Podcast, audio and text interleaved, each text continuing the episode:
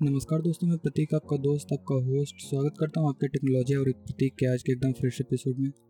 तो चलिए जानते हैं आज के टेक न्यूज़ बात करते हैं पहले न्यूज़ की तो वीवो वाई थर्टी का नया रैम वेरिएंट बहुत जल्द भारत में लॉन्च हो सकता है, जिसमें आपको पाँच हज़ार एम एच की जम्बो बैटरी देखने को मिल सकती है। देखते हैं ये मार्केट में कब तक आता है। हालाँकि अभी तक इसकी लॉन्चिंग की डेट और इसकी कीमत के बारे में कोई खुलासा नहीं किया गया है।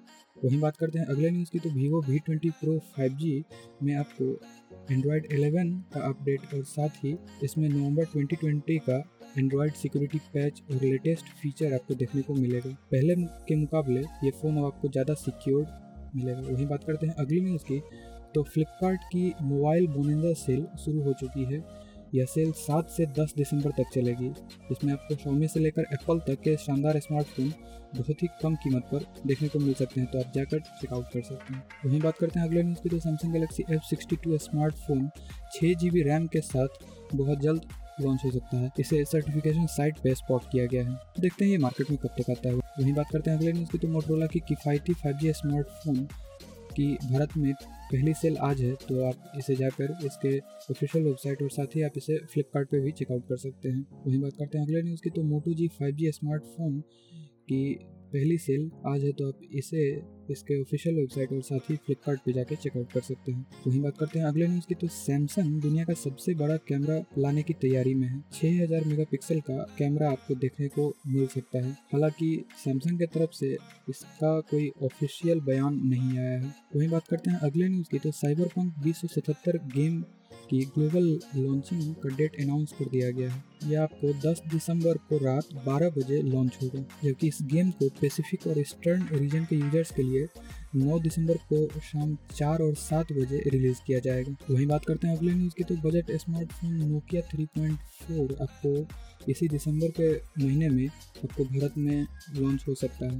देखते हैं ये मार्केट में कब तक आता है। वहीं बात करते हैं अगले न्यूज़ की तो दुनिया भर के मोबाइल और लैपटॉप में अब मेड इन इंडिया का मदरबोर्ड इस्तेमाल किया जाएगा। रिपोर्ट की माने तो आईटी हार्डवेयर यानी लैपटॉप और टैबलेट की मैन्युफैक्चरिंग से सात लाख करोड़ रुपए और पीसीपीए की मैन्युफैक्चरिंग से आठ लाख करोड़ का कारोबार अब इंडिया में शिफ्ट होने लगा है।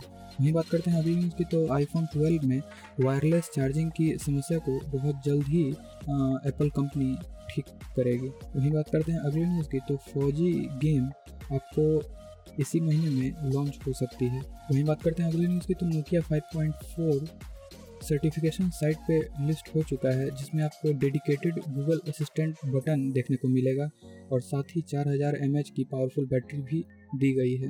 देखते हैं ये मार्केट में कब तक लॉन्च होती है।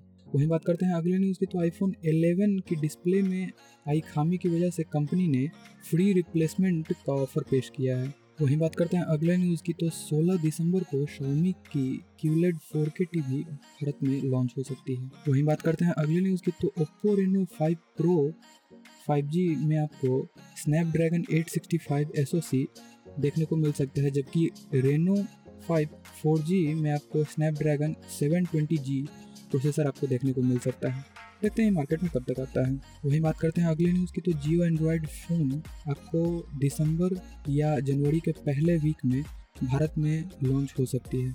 अब देखते हैं कि मार्केट में कब तक आती है। वहीं बात करते हैं अगली न्यूज़ की तो यूट्यूब की तरफ़ से 22 जेम्स बॉन्ड की मूवी यूएस में बिल्कुल फ्री कर दी गई है इस महीने। तो अगर आप यूएस में हैं तो इसका मज़ा उठा सकते हैं। वहीं बात करते हैं अगले न्यूज़ की तो गैरेना फ्री फायर गेम में आपको कुछ नई अपडेट आई है जिसमें आपको रिवैम्ड ट्रेनिंग मैप और डुअल वेल्डिंग वेक्टर अकिम्बो एस देखने को मिल सकता है। तो आज के एपिसोड में इतना ही। मिलता है आपसे फिर अगले दिन एक और नए फ्रेश एपिसोड में। तब तक के लिए अगर आपने मेरे पॉडकास्ट को सब्सक्राइब नहीं किया तो जल्दी सब्सक्राइब कर दें क्योंकि यहाँ पे मैं आपके लिए ऐसे ही टेक न्यूज़ और टेक से रिलेटेड बातें लेकर आता रहता हूँ। और हाँ दो बात और। पहला बात ये है कि आसपास बहुत नॉइज़ हो रहा है तो उसके लिए सॉरी थोड़ा सा मैनेज कर लीजिए। और दूसरा बात ये कि मेरी एनालिटिक्स बताती है कि जितने लोग पॉडकास्ट को सुनते हैं, उसमें से 90 परसेंट लोग पॉडकास्ट को सब्सक्राइब नहीं करते हैं। तो जल्दी से पॉडकास्ट को सब्सक्राइब कर लें और इजाज़त दें। जय हिंद वंदे मातरम।